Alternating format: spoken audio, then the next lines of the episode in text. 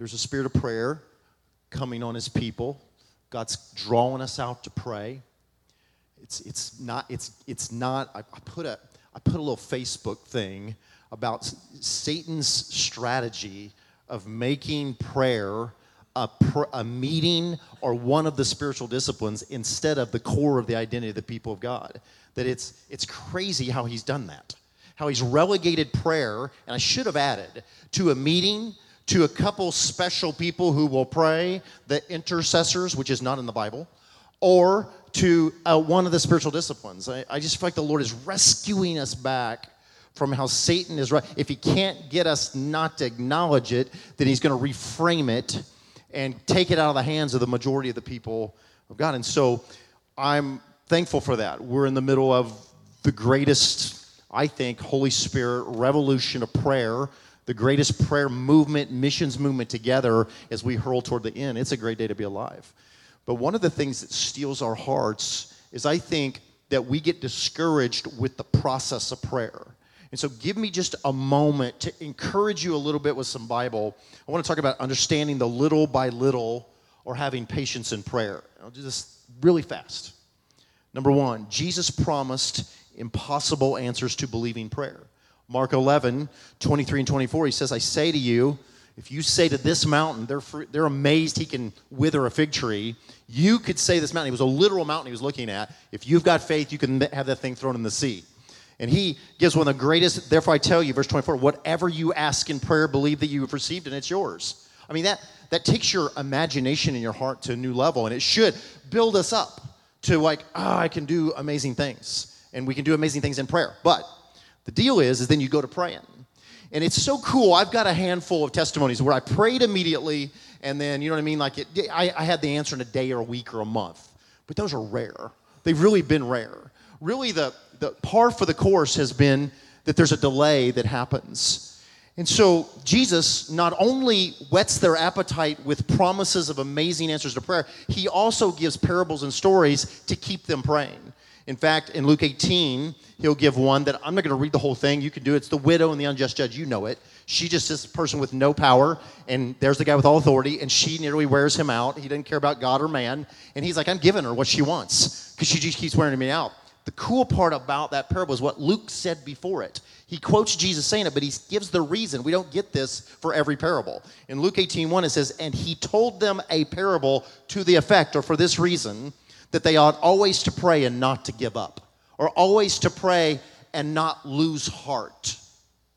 To me, what happens in prayer is that so many of us get stirred up about the possibilities of prayer, and then we uh, see some great prayers, read a great book, um, and we're pumped up, but the mixture of the highness of that expectation with the weakness of our flesh and then the delay ends up causing a discouragement that causes many to quit. And Jesus is, knows that this is going to happen. In fact, one of the other places he'll say, uh, it's like a friend who comes at night, remember to get bread, and he keeps knocking, knocking, knocking, knocking.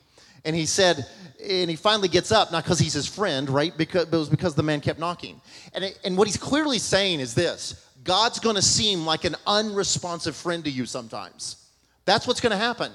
You're going to pray, and there's so much going on in the spirit realm, which, by the way, one of the only places we get of what's going on is the book of Daniel, Daniel 10. There's a delay for three weeks when he prays, and the angel gets there. Remember, he fast pray, and he said, I was coming immediately. Immediately, I had the answer for you. Immediately from heaven, from the throne. But there was war, remember? And there was war, and Michael had to come in and get Gabriel through to get the answer to Daniel. But it was a delay. So I don't know what and what that all looks like. I'm hoping someday we get to look at it.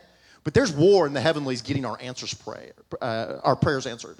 And so there's going to take some it's going to take some diligence. It's going to take some locked inness. We need big faith believing for big things. I, I love to swing for the fences and pray big prayers. But man, you got to be able to then to do it for like 30 years. Some of 50 years. Can you can you keep swinging when you don't when you when you whiff the ball or you whatever the metaphor is? But can you keep going, going, going? That's what he's looking for, is for a people that can have diligence. And so the little by little principle is this. And listen to this, and then I'll end with this. In Exodus 23, Joshua and the people of God, he's in Deuteronomy, it'll be a little more clear, but Deuteronomy and Exodus, he'll talk about to Moses, here's what's going to happen when you get in there to the land. I will send my terror before you and will throw into confusion all the people against whom you shall come, and I will make your enemies turn their backs to you. I'm going to be with you. I'm going to scare them to death. I'm going to move with power, and they're going to have emotional responses to this. It's going to be intense. And I will send hornets even before you, which will drive out the Hivites and the Canaanites and the Hittites from before you. I'm going to send hornet armies with you to do this. But watch in 29. But I will not drive them out from before you in one year, lest the land become desolate and the wild beast multiply against you.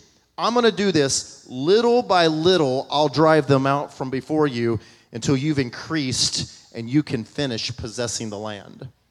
That's, I think, a picture for you that I want to impart into your heart tonight. The little by little is almost always the way the Lord works. Now, I think He swings in and does dramatic things. Promise you. I'm believing for them. But too many have been dis- discouraged because they don't understand. If you'll listen to Jesus, He's telling us it's going to happen. He'll talk about, I'm going to be, it's like a man who went away for a real, real long time and then came back. He told us it was going to be a long time before he came back. We shouldn't become discouraged. He told us that prayer was going to be hard. It's going to feel like God's not being good, and the devil's going to be right there going, God's not hearing you. You can't pray well. He doesn't even exist. Whatever that lie is, he's going to do that if you don't have the diligence to stay in there and see the little by little. I promise you that the Lord is faithful and He's looking for a people that are faithful. And He wants to add to your big faith big perseverance, big diligence. I'm not stopping. He wants this kind of people. I remember John Knox, I don't know if you remember him, he was an evangelist in, in Scotland. And he said this phrase Give me Scotland or I die. Give me Scotland or I die. And he said it over and over and over for weeks, months, and years and saw massive revival happen there but it was because he would not be denied. I think it shows how much we want something when we'll quit after three to five to 10 to 20 times.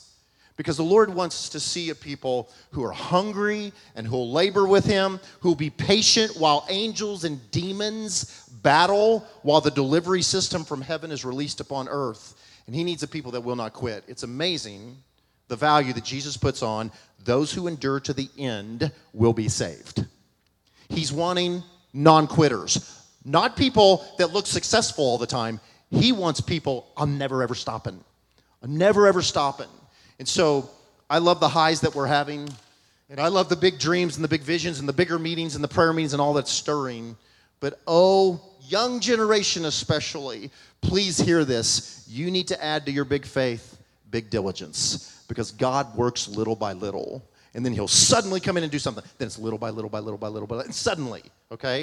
And so, Father, I pray in the name of Jesus that you would impart just this little piece of wisdom in your Bible into this growing, raging, hungry people. I just love it. Thank you for who they are, and the twice as many not here tonight. Lord, bless them. We thank you for that. But I pray we'd be a people who would um, truly have diligence and perseverance about our lives and about our prayers. I pray we'd keep knocking on the door of heaven until we get that thing open.